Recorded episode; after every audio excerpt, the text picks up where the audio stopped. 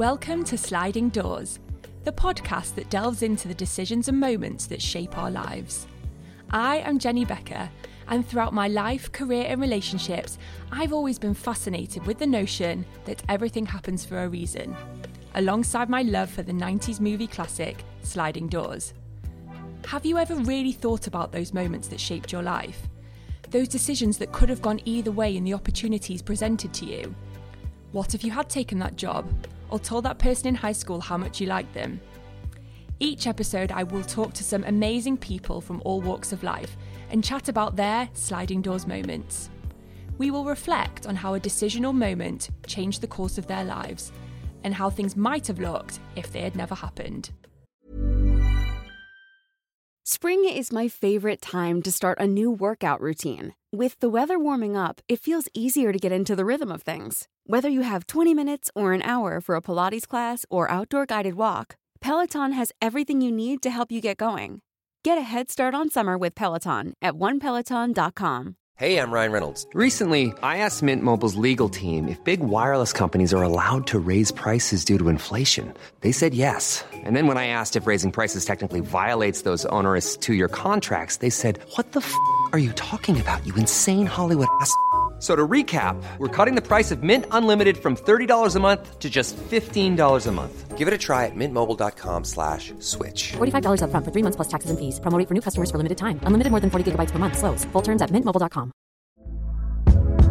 Hey there, it's Michelle Norris. I'm host of a podcast called Your Mama's Kitchen. When I travel, I'm usually looking for a way to find a taste of home when I'm not at home. And one of the things I love to do when I am at home is entertain. And Airbnb allows me to do that. When I was in California recently, I rented a house that had a great kitchen. And when we were sitting around the table, we were all thinking, we're in someone else's house. Someone could be in all of our homes as well.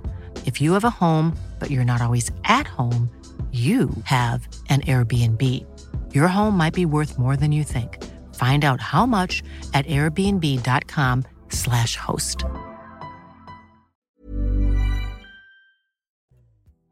My guest today is Jo Good. Jo is an award winning BBC radio presenter, broadcast journalist, actress, and YouTuber, and has recently started a national late night show on BBC Radio.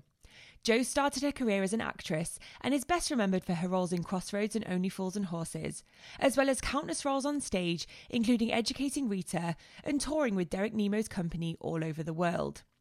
Jo began her radio career at BBC Radio in Brighton and in 2003 joined BBC Radio London, where she originally presented The Breakfast Show and then moved to Late Night with Jo Good, and most recently presents the late night weekends and Fridays and Saturdays across 40 plus BBC local radio stations in the UK.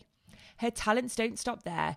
Jo's YouTube channel Middle Aged Minx has over 68,000 subscribers, and her lifestyle vlog covers her big passions that are fashion, beauty, and London lifestyle. She also hosts chat show and fashion shows SheerLuxe Gold and fashion shoots for the likes of Rixo. Jo published the book Barking Blondes with best friend Anna Webb, which recounts tales of their lives with their dogs, and they have been weekly dog experts on shows such as This Morning and cult TV series A Different Breed for Sky One. Jo lives in Marylebone with her dog Myrtle, and as someone who shows no signs of ever slowing down, I cannot wait to hear all about the sliding doors moments from her life so far. So, welcome to Sliding Doors, Jo. Do you know, I, uh, it's so interesting listening to all of that, but then I realise I am 68, Jenny. I, mean, I, mean, I was thinking, that's a lot. And then I thought, I'm 68, so it should be a lot, shouldn't it? I mean, Jo does not look 68 and definitely isn't living a life of a 68 year old. So um, it's amazing. And Jo, this has been such a long time coming to have you on the podcast. So I'm so happy to have you here today. Um, and one thing I wanted to start with is we actually met in a sliding doors moment. I'm not sure if you're aware of this, but um, someone pulled out of your late night show last minute, and your producer rang me the night before um, at like 10 o'clock at night and said, Are you free tomorrow night at 11 p.m.? Someone's pulled out, and we want to have you on the show to talk about your podcast. And I was like, Yes, of course. Um, and that's how we met because I came on last minute for you to interview me. And then I now come on chewing the fat. So it all started from that one person not coming on that day. Do you know, I seriously, Jenny, had no idea because Mel, who's producing and setting up, I often don't speak to him throughout the day until I get into the studio. And sometimes uh, forgive me, I'm really late. So I run in and he gives me the running order and he goes, This is who's on, this is who's on. I had no idea. What I will say, and obviously, if anyone is listening to this podcast, you can relate to this. Every time you come on and I introduce you in the way you've just introduced me, immediately people start to want to talk about their sliding door moments. And I remember saying to you and my producer, You've really hit on something here. This is something that I've never heard anyone do before. And everybody is eager to talk about their own moments. So, you, yes, very, very clever. And I know how you hit upon this idea. So I'm sure you've given that in your podcast yeah. um, background, but I know exactly how you came on this idea. And truly, Jenny, it's absolutely inspired. Oh, Jo, thank you. Well, I can't wait to hear your. I've wanted to hear your sliding doors moments for so long now. So this is so good to have you on. And I mentioned there that you've started your new show, um, weekends national across the across England, broadcasting. How is your new show going? My new show is going really well. In fact, um, it is the whole reason I'm sitting here in front of you. The whole reason I'm doing the show is one of my sliding door moments, which we will go back um, to later on. Um, it's it's been a bumpy ride, Jenny. You know the history of local radio, and um, and I this is for pure transparency. I've got this fantastic job, but as I've got this job, others lost their job so that I got mm-hmm. this job. So it's a double edged sword. All of us in radio are in it for the passion. It's not certainly not for the money. It's because we love radio.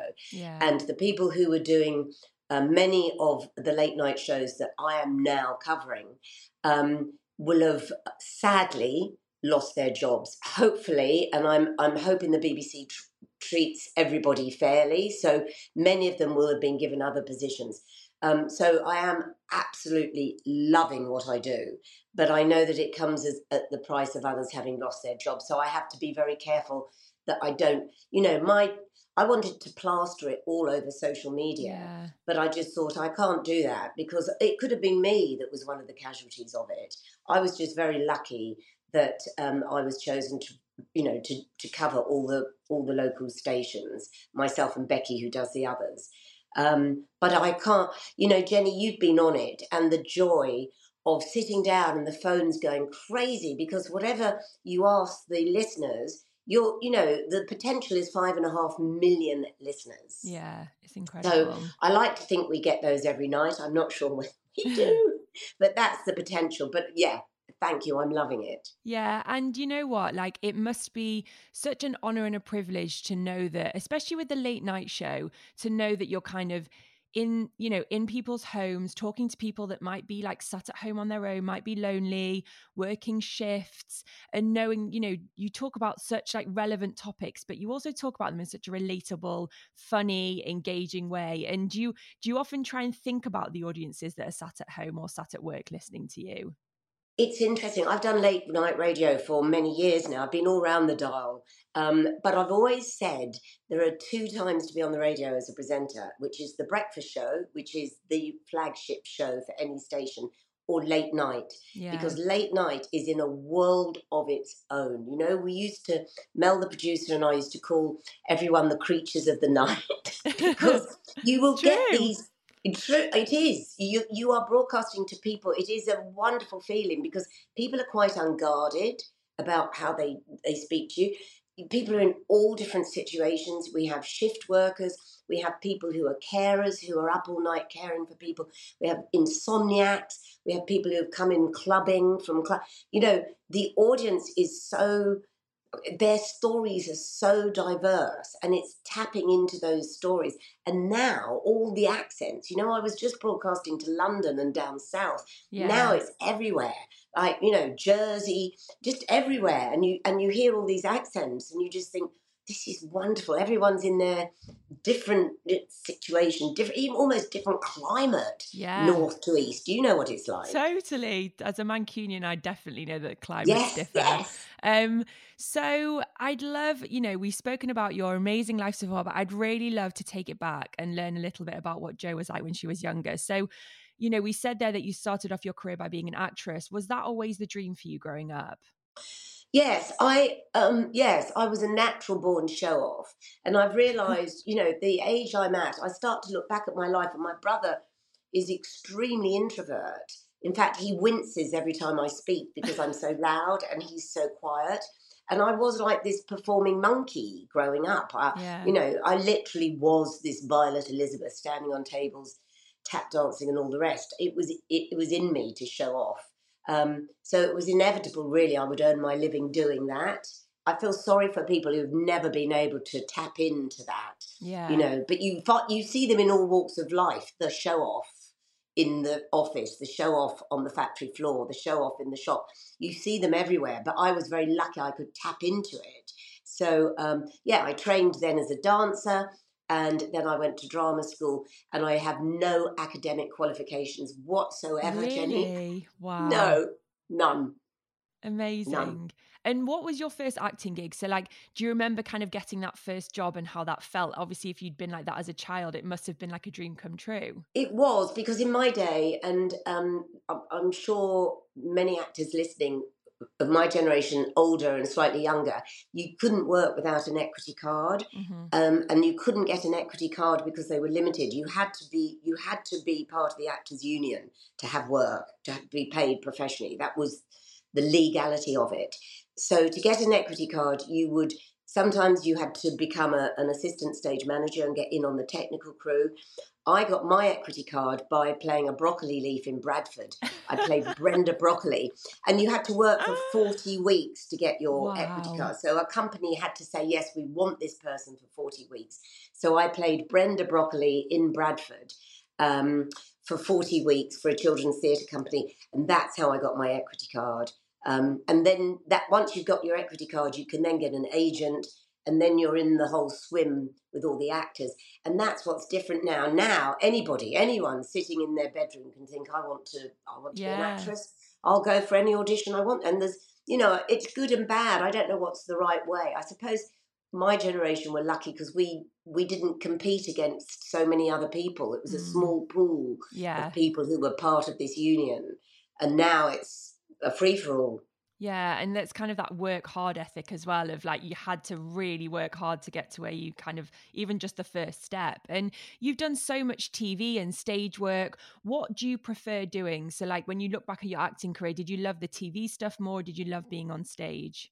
I love, I mean, it's so interesting, the Only Fools and Horses. I was only in one episode of Only Fools and Horses, but it has paid me. So goodness knows what those two boys are earning because it has paid me probably every month I'll get a residual from that one episode. Amazing. Um, you know, I've gone on flights, international flights, and it's being shown on the flight.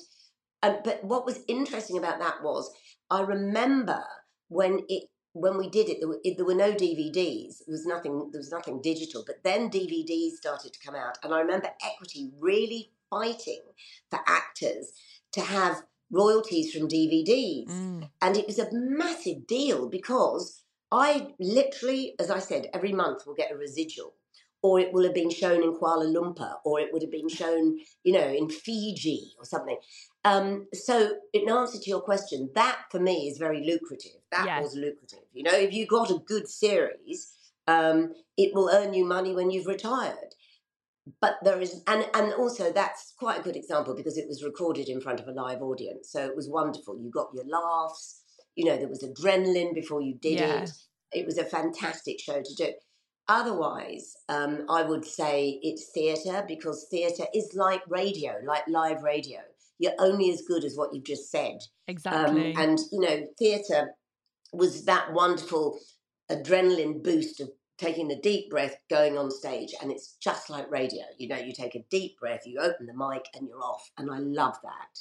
I totally get that. And like, there is something just really special, I think, about seeing your audience. Cause, you know, you do, as you say, you don't get that with the radio and you get that instant feedback when you're on stage. And I know we're going to talk more about kind of your actual radio career, but then how did you make the, the leap then from going from being an actress to going into kind of your first job in radio?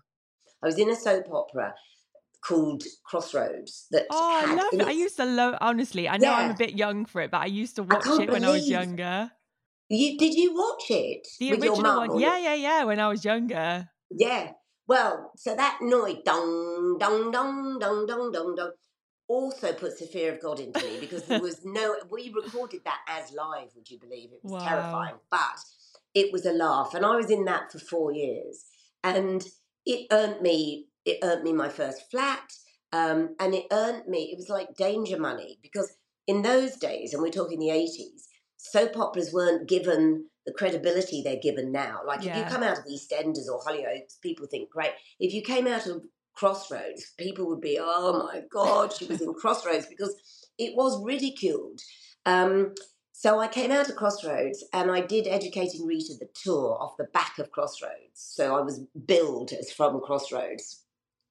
Then I wasn't. Then I couldn't get you know, love nor money. I couldn't get work because I was known so much for Crossroads. Really? Gosh, it's so I was funny. really tainted by it. Yeah. Um, and you couldn't cross pollinate like you can now. People don't care if you're from Downton Abbey or from people, you know, but in those days it was, God, she's from Crossroads.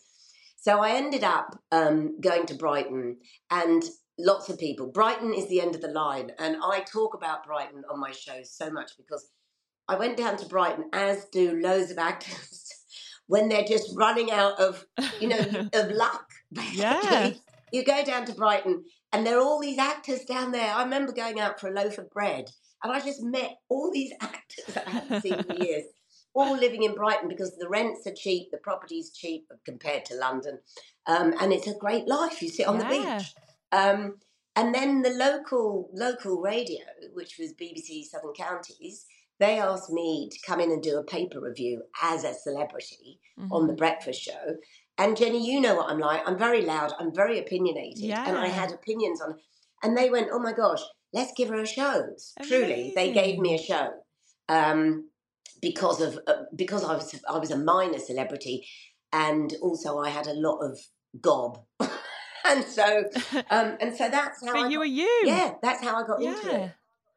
Amazing. I mean, that's an incredible sliding doors moment as it is, yeah. because as you say, it's, it really shows that you never know where one conversation can lead to. And, you know, that's built the whole path of kind of where you are now in your career. And I did want to ask you, are you someone do you kind of create goals for yourself in life you know you do so much stuff i'm in awe of you know your vlog you know you're running around looking glamorous you know at fashion events and all this type of stuff. Do you have goals that you work towards of what you want to achieve or do you just kind of grasp opportunities as they come? Do you know it's very interesting because the i am thinking you know you asked me to choose my three sliding doors moments and as everyone will hear i live an extremely hedonistic life very hedonistic and it's my life i am extremely ambitious. Mm-hmm. i am very um independent so independent i mean you know jenny you know my background i don't have a partner you know i we can talk about that in one of my sliding actually um i have a dog which is about as big a responsibility as i can look after. I have my aging mum who I adore. She's 99 and she's now a responsibility. But otherwise, I have constructed my life that it is the world according to Jo Good. Yeah. And I just feel that I, you know, I unreservedly tell everyone that I put myself first and I work really, really hard. And I've, and even these days, you know, it's much more difficult for people in media to get ahead. It's far more difficult. But I still believe, I sound like some old bloody prophet, but I do believe that every hour of work you put in, you'll get payback. I mm-hmm. truly believe that. You know, there are days when you just think, I just want to sit and stream Netflix or something. I make myself go out yeah. and put some work in because you do get payback. Yeah, Jo, you are an inspiration and it's an amazing outlook and way to look at life. And do you feel like you are living your best life at the moment? Yes, yes. Yeah. Totally I do. And what upsets me, Jenny, is like on my um on my vlog when I parade around in ridiculous clothes and everything, and I get women co- writing in the comments, "Oh, I wish I could do that. I wish I." And I always answer and I go, "Why? Why can't you? We're not talking about finances. We're not talking about you need to go and spend a lot of money. All I'm saying is wear, go to, you know, just wear what you've got in your wardrobe that you just don't wear, or go to a charity shop and buy that faux fur that you really want but you think I can't. Because somewhere down the line, especially for my generation, women were told they can't. And I yeah. don't know who's done this to them. I don't know whether it's partners have done it to them, their kids have done it to them, their bosses, you know, because just you know honestly do what you want to do and yeah. i blow what people think i mean i will tell you jenny i'm trolled as much as i'm adored yeah. i have so many trolls and you just delete delete delete and think well you're you know tough, tough. exactly do you know exactly. what I mean? Yeah, 100%. And I think you're right. I think the world we live in today, for all of the kind of bad things about, you know, social media and everything like that, it's opened up a world of creativity. And you're right. You've just, you are in control of your life, your destiny. You can't sit at home and just say, I can't. You've got to figure out ways to do it. And it's, you can start small, but you never know. Buy that sequin dress, parade around in it. And you're a brilliant, brilliant inspiration for that. And, and also, do you know, like your parents have done a good job on you. You you're sitting talking you've invited a 68 year old onto your very successful podcast. This would not have happened for my generation. You know i didn't sit and talk to 68 year olds i just thought when i was your age I, I, mean maybe i would have done if i was acting with them but usually you just nah you know youth is everything. But your parents have done a really good job that there is you know you know me i work with very young people at work mm-hmm. they don't see me i like to think they don't see me as old they just see me as one of them and that's happened over time. You know, all this, you realize all these barriers people are breaking down. We're reaping the benefit of them. We are, you mm. know, that it's like, it, it is, as you said, it is, there's, everyone has an opportunity, especially with social media. Definitely. You know, it's the people's, it's the people's platform. It 100% is. And Jo, whenever I'm around you talking to you whatever like age doesn't come into it. I know you keep mentioning how old you are, but honestly, like you are only as old as you feel and it's yeah. it's about, you know, it's about how you're you're living your life inside your head and outwardly and the outlook that you have and you know, age is just a number and you definitely kind of as I say, like I think your vlog is so good because you are trying to show women that and you're doing such, such a good job at it.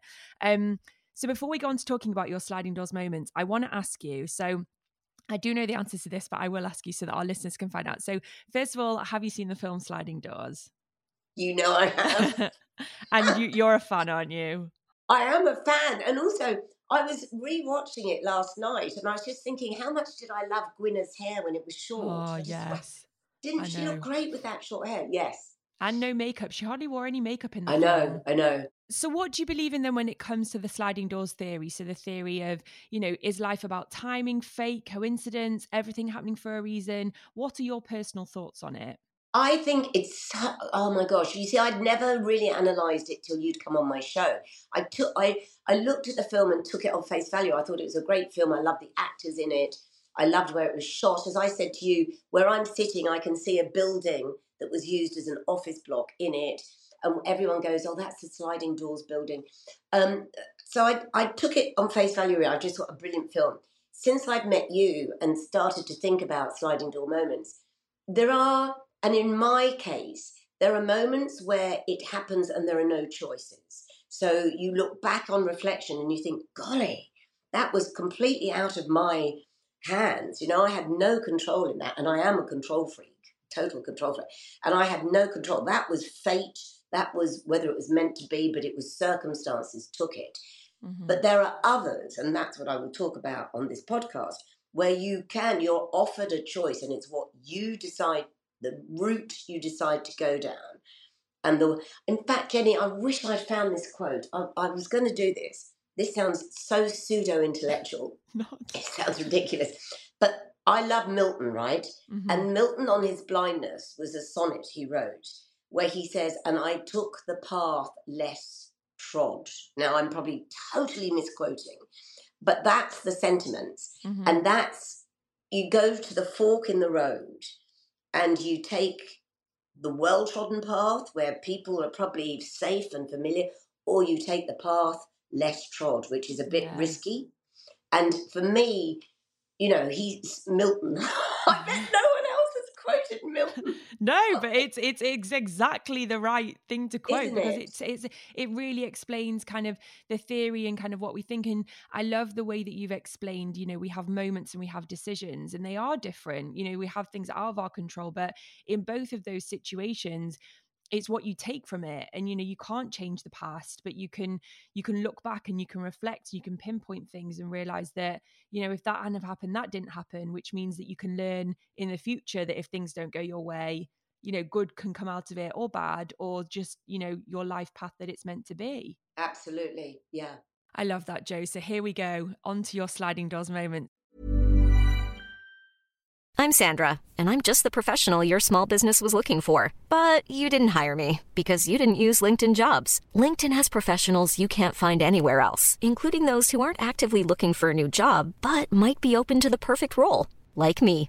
In a given month, over 70% of LinkedIn users don't visit other leading job sites. So if you're not looking on LinkedIn, you'll miss out on great candidates like Sandra. Start hiring professionals like a professional. Post your free job on linkedin.com/people today. Want to get a chiseled look in the jawline? Sculpt and shape your jawline with added volume from Juvederm Volux XC. Juvederm Volux XC is an injectable gel specifically designed to be robust enough to improve moderate to severe loss of jawline definition. And it is the first and only hyaluronic acid filler approved for the jawline. Add volume to your jawline for a chiseled look with Juvederm Volux XC. For important safety information and to find a licensed specialist, visit juvederm.com. That's J U V E D E R M.com. Not for people with severe allergic reactions, allergies to lidocaine, or the proteins used in Juvederm. Common side effects include injection site redness, swelling, pain, tenderness, firmness, lumps, bumps, bruising, discoloration, or itching. There's a risk of unintentional injection into a blood vessel, which can cause vision abnormalities, blindness, stroke, temporary scabs, or scarring. Talk to a licensed specialist to find out if it's right for you. Visit juvederm.com. That's J U V E D E R M.com.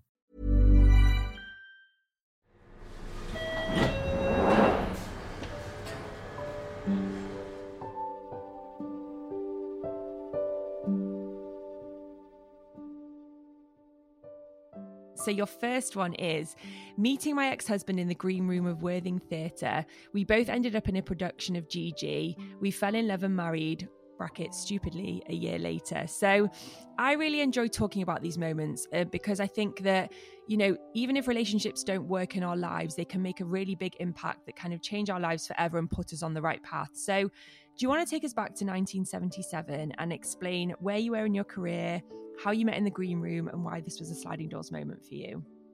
Um, I need to say that I never wanted to get married. As I said in my introduction to you, I'm not particularly the sort of person that needs to be tied to a partner. I never wanted a fat. I never wanted children. You know, I, I wanted to just sail through on my own solo. So I was never looking for a husband, certainly not at a very young age. I'd only just come out of drama school. None of my friends were married, so it wasn't like I panicked and thought I needed a husband at all. Um, and I had um, come out of, uh, uh, no, I, I, actually I hadn't gone into Crossroads at that stage. I hadn't come into Crossroads. I'd come out of drama school. I'd played Brenda Broccoli, mm-hmm. got my equity card, and thought, right, I'm well on the way now to being a straight actress. And that was my intention. As I said to you earlier on, I'd also trained as a dancer, and I was a very good dancer. I was a rubbish singer, but I was a very good dancer. Mm-hmm. But I didn't want to end up doing chorus because I just thought, you know, you never get to speak or anything else. I wanted to be an actor. And I wrote to Worthing Rep. You wrote to all the reps in those days. There were mm-hmm. reps, there was so many reps around the country. And you would send a 10 by 8 picture and they would they would write back. Can you believe any of this happened? They'd either write back or call you and say, We'd like to see you for an audition. And Nicholas Young, who was the director at Worthing Rep at the time, called me um, and said, because I didn't have an agent, and he said, We would like to see you for Gigi, but for chorus. And I just thought, oh gosh, I don't, I really don't want to be chorus because if you do chorus, you end up st- stuck at chorus. And I said to him, look, um, I really wanted a, a, featured role. I know I'm, I can't play Gigi because I can't sing, but mm-hmm. there must be another role in there. And he said, no, there aren't. They're all much older. Gigi is the youngest, the only part, part you could play. Um, you could understudy her, which obviously I couldn't because I couldn't sing. And he said, but why don't you just come down? We will see you. And then if there are any other future roles, coming up for the rest of the season, um, we will have seen you. So I went down and did the dance audition at the pavilion down on the front in Worthing. I remember this. It was all dancers, and dance auditions are quite ruthless. Yeah. It's, you know, step will change, do this, blah, blah, blah, blah, blah, blah. Um, and I did it, you know, and my singing wasn't particularly good, but it wasn't, it was chorus singing, yeah. so it was fine. So, cut a long story short, I got the train back up to London. By the time I'd got to London, he called me and said, We'd like to offer you chorus in Gigi. And I, again, I just, I said, Oh my gosh, I just, I'm really, I really didn't want to do this, but I'm flattered. Can I just think about it? So I remember go, calling my mum. I used to talk to my mum about these sort of things all mm-hmm. the time. And my mum was an ex dancer, actually. And she said to me, Take it because you'll be near where my family lived. They lived in Sussex, and she went, You would be near where you went to school. Your friends can come and see you. It's your first show in a rep. So I went, Okay, fine. So I will, I went down. And I remember there were, um, because my family lived very near, I thought I could save money on digs by staying with my family, because yeah. by then I'd learnt to drive, and I could drive to Worthing and do the show, rehearse, and drive back and stay with my family. So I could save my subsistence, which was very important because in rep you're paid almost nothing. Yeah.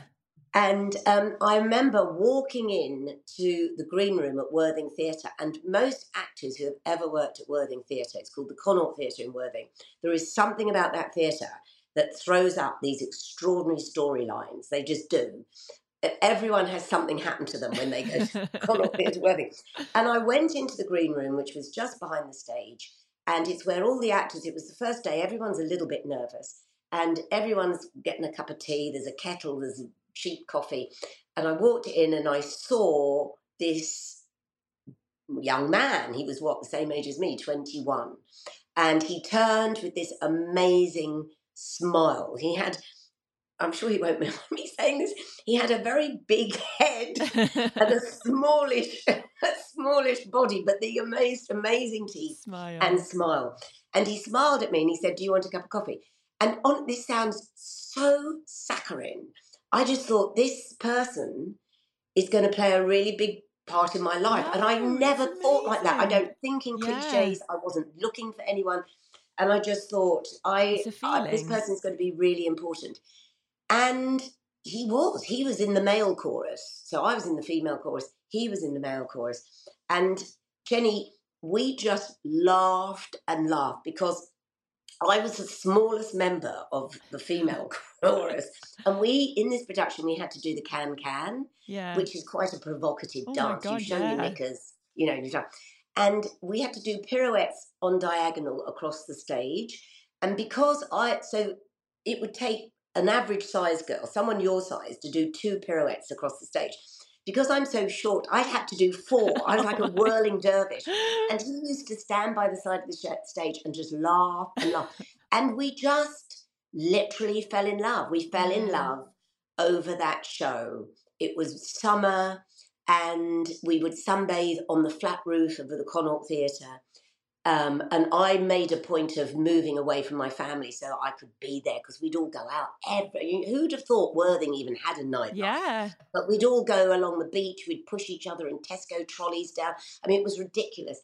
And I stayed in digs um, in Worthing, literally, so that I could be there after the show every night and be with him basically and that's what happened and soon after that um, he stayed on and did another production. I i then left and went back up to london and um, it was friends of ours who said you know why don't you get married? I think it was almost like a dare jenny isn't that? Really? It was almost a dare.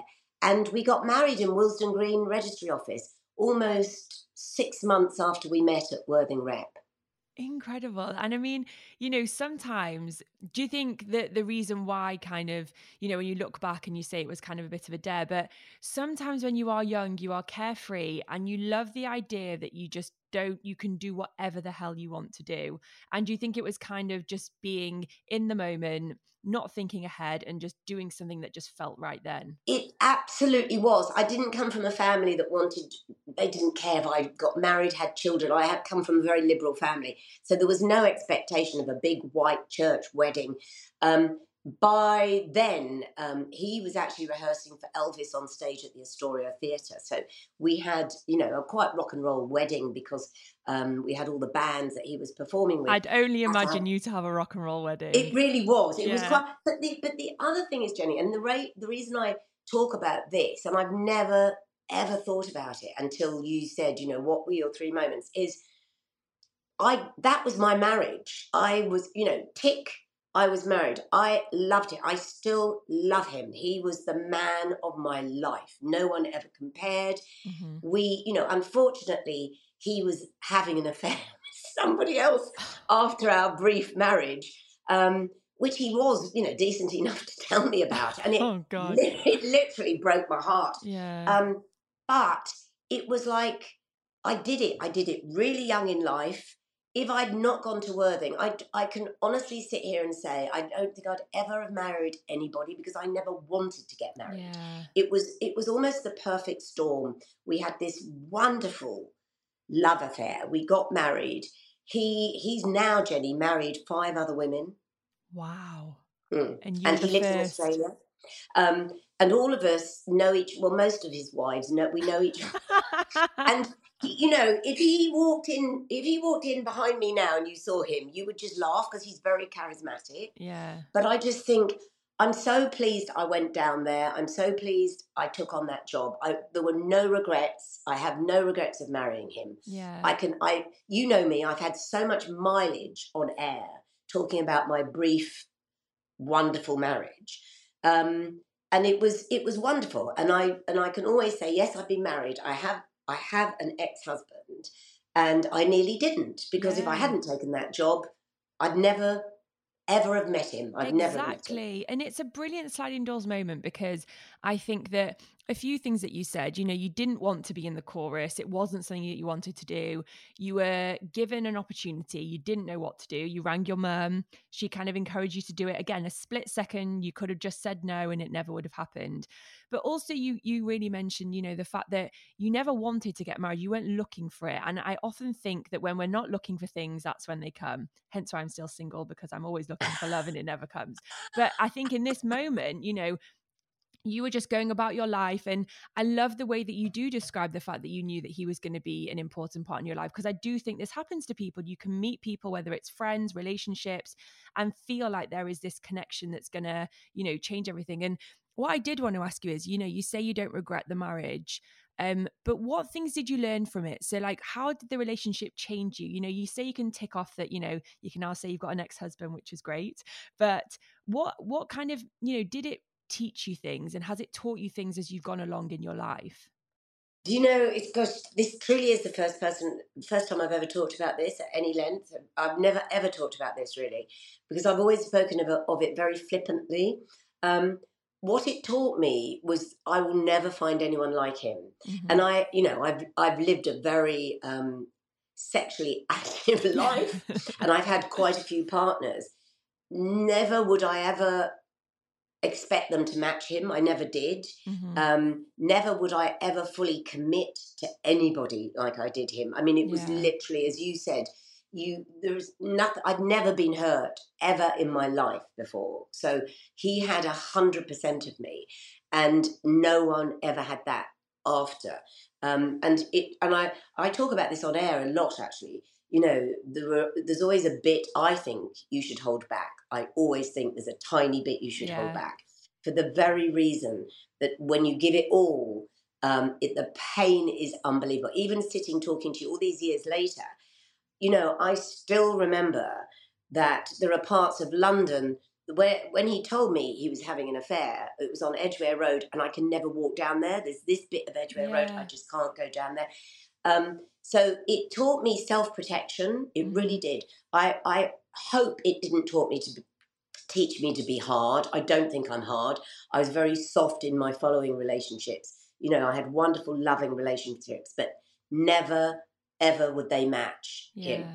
And and you know, and I didn't have to tell them. I think they knew that. Yeah. And I think you know what what you said at the beginning is you you didn't expect to ever have this like hard love of your life. You didn't go into life being that. So when it did come to you, again, it probably wasn't what you expected, wasn't what you expected to happen, but it did teach you things and it did kind of open up another side. And I agree with you. I think when we do have that that one love of your life, that pain, that hurt, it does affect you and affect things, but you can also take the positives from it. And I want to ask you then so, what if? So, what if you hadn't have taken that job? And what if you hadn't have walked into the green room that day? What, how different do you think your life would be now? Um, it, romantically, that's the only way I could professionally. Goodness, yeah. because it didn't it didn't benefit me at all. I knew it wouldn't benefit me being a dancer in the chorus. Um, in fact, it prevented me from doing any acting roles. Not that they were throwing them at me, but do you know what I mean? It, it, yeah. it didn't. Um, but it, that's why it was such a sliding door moment. It was like I, it was meant to happen that I was going to go down there and have this experience because it Mm. nothing, you know, career wise, nothing would have benefited from it. It was only the meeting of him that um, benefited from it. And um, so, yes, if I hadn't gone down there, I would never have got married. I mean, you might say, yes, Jo, you may have met another man. No, it's never happened. I think it would have, if I'd not met him, I would never have been able to have him as a sliding door. I'd never been able to have a marriage as a sliding door moment because I seriously never wanted a marriage. If I had, I would have married someone after him. Yeah. But I just, it's not what I wanted. He was, as I say, the perfect storm. It was wonderful. Yeah. And it happened early in life and it almost taught me how to survive. Well, it did, how to survive all the other heartaches. Because if I could have got over him, the rest you can get over. Yeah. You know, it, it, it taught me resilience. amazing and it, it you know it's a life experience and thank you for opening up and being so open about that moment because i think a lot of people will relate to it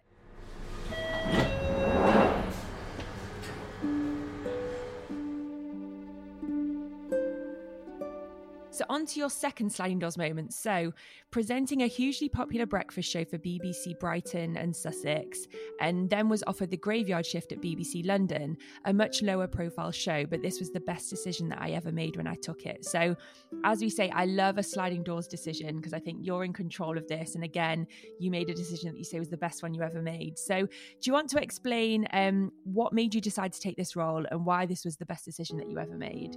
Yes, and to go back to my my Milton quote, this is exactly an example, you know, where I could have gone on the route that was well trod and safe, or I could have gone into a direction where I was going literally into the dark, Yeah. and there were few benefits that were apparent from taking it. So, so to go back to when I was um, when I was working for the breakfast show in Brighton, I was doing the Brighton breakfast show, and won won awards for it because it was the first time Brighton had its own breakfast show on the BBC, and it was two. I think they said two out of every three people in Brighton listened to it, Wow. and the surrounding areas. It because Jenny. It was pure gossip. I loved Brighton, and it Brighton's a dirty old town, so there is so much gossip. You know, it's the gay mecca of the south. Yeah. It's got it's got a pier that was burnt down. No one's saying who burnt it down. It's got a football club that lost its pitch.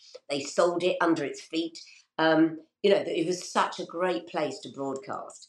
And um, and I was like Queen of Brighton. It was I led the parade of the Pride Parade in a double decker bus.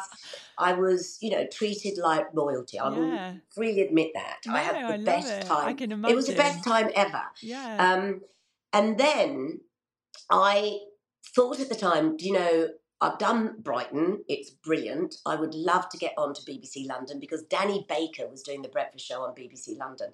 And Vanessa Feltz was doing the mid morning programme, and Robert Elms was doing these are legends, broadcasting legends.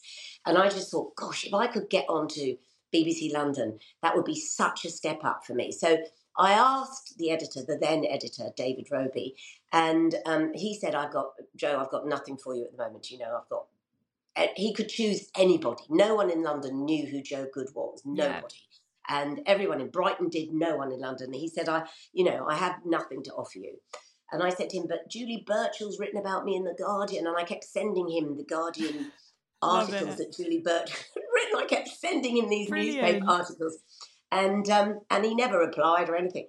Anyway, part of the deal in Brighton was I also did the Brighton pantomime as um, I always played the fairy. And it was the pantomime where I met Julian Clary. So it was on Brighton Theatre Royal, massive pantomime. And I was in my dressing room and I remember this so clearly. I went on as fairy, I came off, I'd look at my phone and see if there were any messages. And there was a message from David Robey, BBC Radio London, a text message saying, call me. And I thought, okay, I have to wait between the matinee and the evening show. oh, that's the worst him. when you got to wait. Literally, I thought, oh my God, oh my God. And he said to me, Jo, I have a job. I can offer you a gig, and it's the graveyard shift. So this is 2 a.m. in the morning wow. till 6, oh, right? Full graveyard. And I went, I know, the graveyard. And I mean, there's one thing doing the late show, but doing a graveyard shift, you are literally nocturnal. Yeah. And also, you have a limited audience, to be honest. And I said to him, Oh my gosh, I said, I, I, I'm giving up an award winning breakfast show with a massive audience to go and do a graveyard shift in a city that I don't live in. I'd have to drive. I was driving my dad's old, my dad had died. I was driving his very old car, Triumph Acclaim, up and down the M23, um, you know, all hours of the night. I said, I just, I just don't think I can do it, um, Dave. I think it, it would be a silly, it would be a backward step in my career. And he said to me, and this was his expression, he said, talking about sliding doors, he said, I'm opening the door. You can either push it wide open or draw it to. I'll leave that with you. Oh my gosh. And that's what he said. And I often, because he's a he's a really good friend of mine, David Robey now. And I often talk to him about that. I saw him the week before last, actually, in Camden. I said, Do you remember that, Dave? And I remember sitting in my dressing room thinking, Oh my God, what you know, what do I do? And again, I spoke to my mum. I think I spoke to Julian Clary. I'm not name dropping because he he's a close mate yeah. and a very very approachable guy. And he said, you, should, you go to London. You need to go to London." You know. And I said, "But I that I'm giving this up." And um, I think I know what I did, Jenny. I went to New York. I think it was the very first time I went to New York and stayed with some friends over there. And it was like I moved myself geographically away yeah. from the whole situation. And I remember being over there and thinking, okay, what's what's to lose? You know, I'm losing a breakfast show, a high profile breakfast show, but I'm going to London. So if that fails, I'm still doing a radio show. I'm doing yeah. it for less money, for probably no audience, but I'm still on the radio. So I came back and took the decision. And Julian Clary was on my very last breakfast show in Brighton because they did this big, you know, Jo's leaving, yeah. Jo's leaving. And all the listeners were like, "Oh my God, what are you doing?" And I remember Julian Clary coming into the studio, going, "He said they're throwing themselves under buses out there." and I said, "I know, but I've got to do it." Yeah. Um, and so I did it, and I was driving up and down. To, I was still living in Brighton. Handed my my wonderful breakfast show over to a girl who'd come from BBC Devon called Sarah, who became a friend. Um, Julie Burchill wrote in the press, she's left and it's a massive pair of shoes that someone's got to fill. Yeah. And then I went up to London and I did the overnight show, and this is extraordinary. Danny Baker, who he would take over from me, so I would hand him. You know, I'd be on overnights. He'd come on air. oh yeah, because he was like six in the morning. Yeah, six in the morning. So I'd come off at six. Danny would come in, and Danny was phenomenal. You know, massive talent, legend.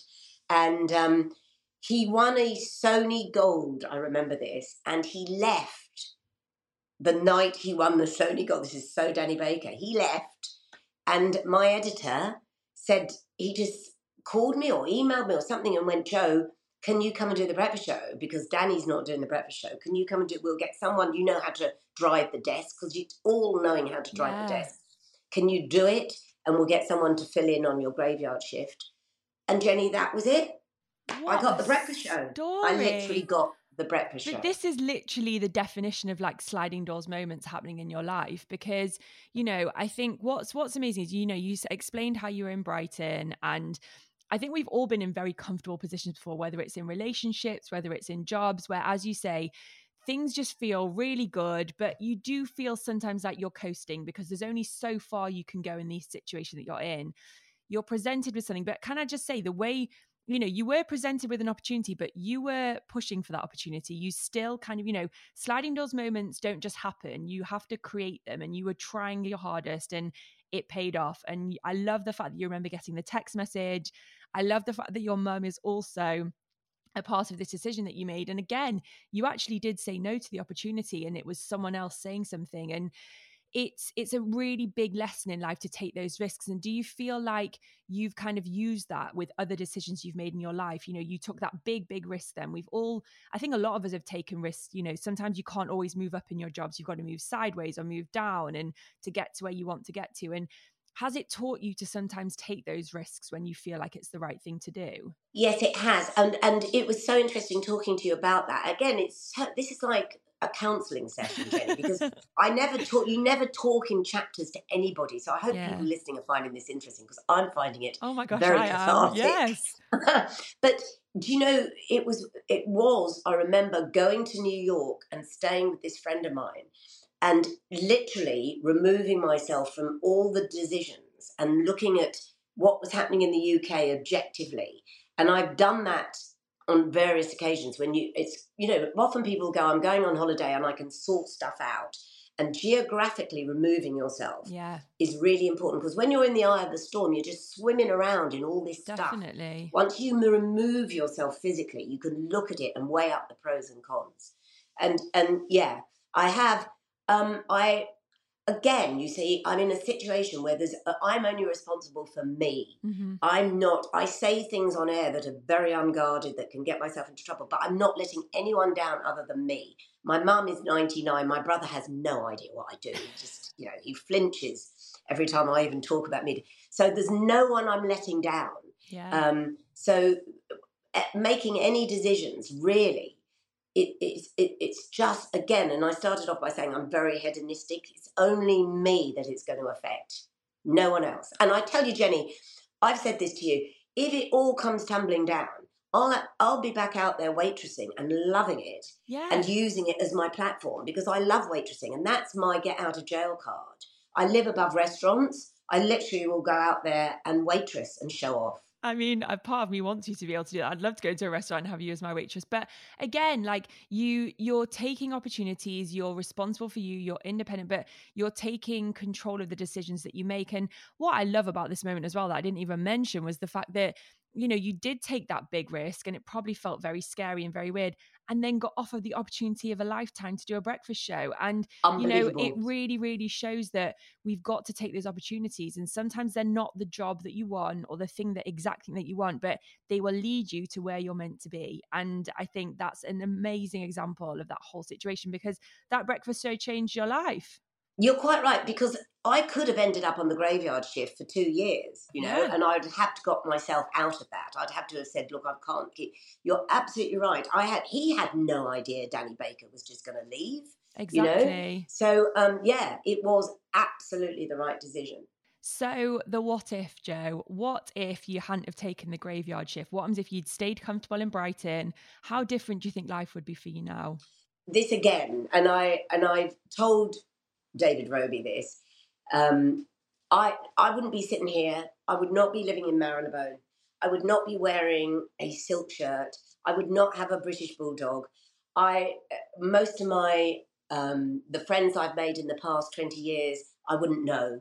It is that decision was the biggest decision I more than my marriage, more than anything I've ever made in my life. That was it gave me everything that I have now, everything because I came back to London and I'd left London. Um, as, as, I said, I went down to Brighton when nothing was happening for me in London. You know, I was getting no acting work. I went down to Brighton, and Brighton, like, it cuddles you, and it did me good to be down there. And then I came back up to London, and everything, everything came from from me being on that radio station. Yeah, everything.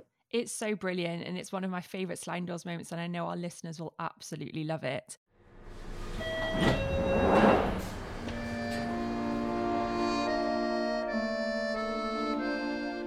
So, on to your last sliding doors moment. So, meeting Anna Webb, a close friend and colleague. She was a contributor to a BBC documentary that I was making on dogs. Our friendship led to a book, a TV series, and a dog friendly radio show. So, as we've said, as I said earlier, it's great when you meet people that can change your life along the way.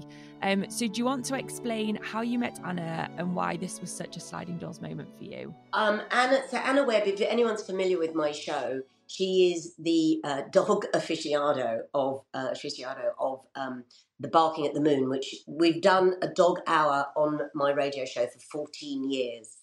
And this came from me. There was a strand of the BBC on television on BBC One called Inside Out, and I oh, would yeah, often I present that. them. Yeah, yeah, and um, and so I would often present them, and they came to me and they said, "There's a something's gone into the I think it's the Collins Dictionary called Fur Kid, and it refers to women who are child free or childless who treat their dogs as children. And so it's now in the vernacular. It's called Fur Kid. And we want to make a very short documentary for Inside Out on this, finding women who are familiar. Now, I didn't even have a dog at the time. I wasn't particularly ah. dog friendly or anything. I was just a journalist asked to present it. And what they often do is they would because they're very short, they're eight minute films, and they have to you have to make them very very quickly and fit it in with your radio work. They would often send the researcher out. To, you know this, Jenny, to do the talking heads. Yeah. So they would get the contributor, put a camera on them, ask the questions off camera, just use the answers, and that would go into the film. Mm-hmm. And that's what they often did. And I would link it all together as a presenter. Sometimes I'd go on location to the person or whatever. With this one, there was they had loads and loads of uh, women they wanted to contribute. So they said, "Look, we're going to do some as talking heads, Jo. You don't have to come out, um, and you just link it together." Um, and then we've got a couple. We'd love it if you would go because um, it's it's near to the BBC. You can get there quite quickly. One of them is called Anna Webb. She lives in Islington. Um, if you could go with the crew and interview her, it'd be great. Bring it back and we'll fit it all together. And the others will just do talking heads. You yeah. don't have to meet them. I went along to Anna's and she lived in this amazing basement flat in Islington where everything was dog. So the door knocker was oh dog. You go in, but not naff dogs, beautiful. So yeah. the artwork is amazing. Her, she grew up with Bryan Adams, the rock star, yeah. and he photographed her dog. He ended up photographing my dog. Um, he pictures of Bryan Adams with the dogs all down. She's wow. a real rock chick. Yeah. She was like me. It was like I met myself really? 10 years younger and she'd got these bull terriers, and we interviewed um, her about you know these dogs and how that she never wanted children like I did. So we did this interview, and I always remember this because I knew the director really well. I'd done loads of films with him and the sound guy, and Anna and I were like blah blah blah blah blah, and the dogs were everywhere. And I remember, I remember the director saying to me halfway through, he went, got to get out of here. I just got to get out. What's the matter? And he went, Oh my God, the two of you are just doing my head and I can't take her, I can't take the dogs, I can't take your voices. It's and he went out and he was having a cigarette in the garden. And I went, Are you all right? And he went, Oh my God, he said, It's like there's double of you. And um, I said, I know. I said, How have I never met her before? Anyway, after that, she was on the documentary. We ended up going out, having a drink. She became honestly, Jenny, she became and is one of my closest friends. And what we've done together, we have we've we've written the book together. We've done Barking at the Moon. When the BBC went, "What do you mean you want to do something about dogs?" We smuggled people like Macy Gray and her dog into BBC studios. We interviewed Robbie Williams with all his dogs. You know, half the time because we were doing it at night. Yeah. The boss didn't even know what we were doing. We wrote this book.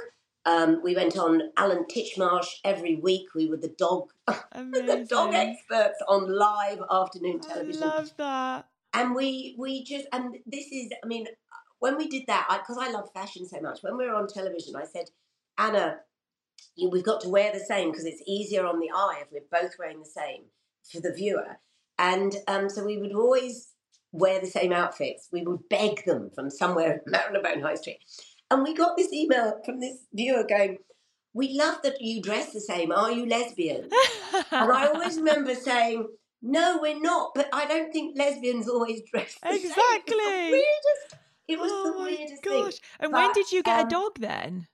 So then, um, I then got my dog. I got Matilda. Um, I was with, oh gosh, that's a whole, I was with a, a partner who worked on the same radio station he wanted a bulldog, I wanted a bulldog when we got Matilda, and she, and she's a bull breed, and Anna's were bull breeds, and so you, we, the dog thing, you know, that joined us together, and then as I say, we built. I mean, I'm probably as well known as being that mad dog woman from the BBC yeah. as I am for anything else. Um, and that's down to Anna. Yeah. And um, yeah, we've been through a lot together, Anna and I. Yeah, it's a lovely, lovely story because, you know, you meet so many people, you interview so many people, and there are just some people in life that when you meet them, you just click beyond another level. And it's very rare to find that. So when you do, it's amazing that you can nurture it. And I love this story because you know you just met her through doing a documentary, but you just got on so well, and then to then kind of spark off this idea. So where did the idea originally come from for Barking Blondes? Because you know that probably solidified your friendship even more, and as you say, kind of made you even more well known. It totally did. Because of the documentary, I then asked her on my radio show and I said, Can you just come on and talk about fireworks? I think it was something about dogs getting scared of fireworks. And she came on, and the phones went crazy with people wanting to talk about um, dogs and fireworks. And so the next week I said to her, Could you come on and we'll do something else like, you know, what to feed dogs? Because she is also a canine nutritionist. I always say Anna is half dog. True. Yeah, she doesn't get offended. She sounds like it. So she came she came on and at this point, Jenny, I was on the late show, which I'd done many years ago. I think it was 10 years ago. Oh, no, how long have I known Anna? So, no, it would have been 14 years ago. So they let me pretty much put into that show whatever I wanted. So I said, okay, we're going to do dogs for an hour, call it Barking at the Moon. And in those days, we brought dogs into the studio. So the dogs would come up in the lift. We had everyone with their dogs coming in. We had Mika and his dog trying to remember, we had Will Young and his Amazing. dogs. They would all come up and they would talk more about their private lives if you could let them talk about of their course, dogs. yeah. But Jenny, we did Crufts. We went and broadcast Crufts at night, oh live, God, brilliant, live from Crufts when there were no dogs around. But we'd got all the owners who's staying up there with their dogs. We did.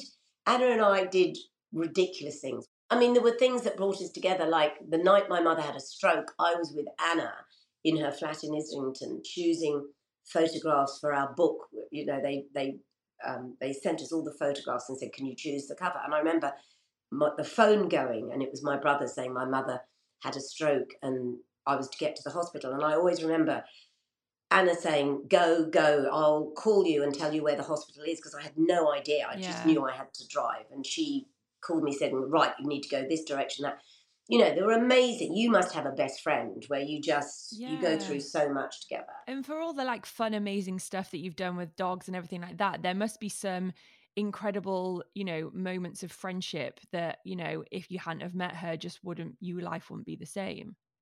She is um she you know that expression soulmate? Yeah. Literally literally the soulmate. And the only person I would ever trust my dog with when I go away. I would, you know, I hate leaving my dog with anyone, but with Anna, my dogs have a better time than when they're with me because she just, everything revolves around the dog.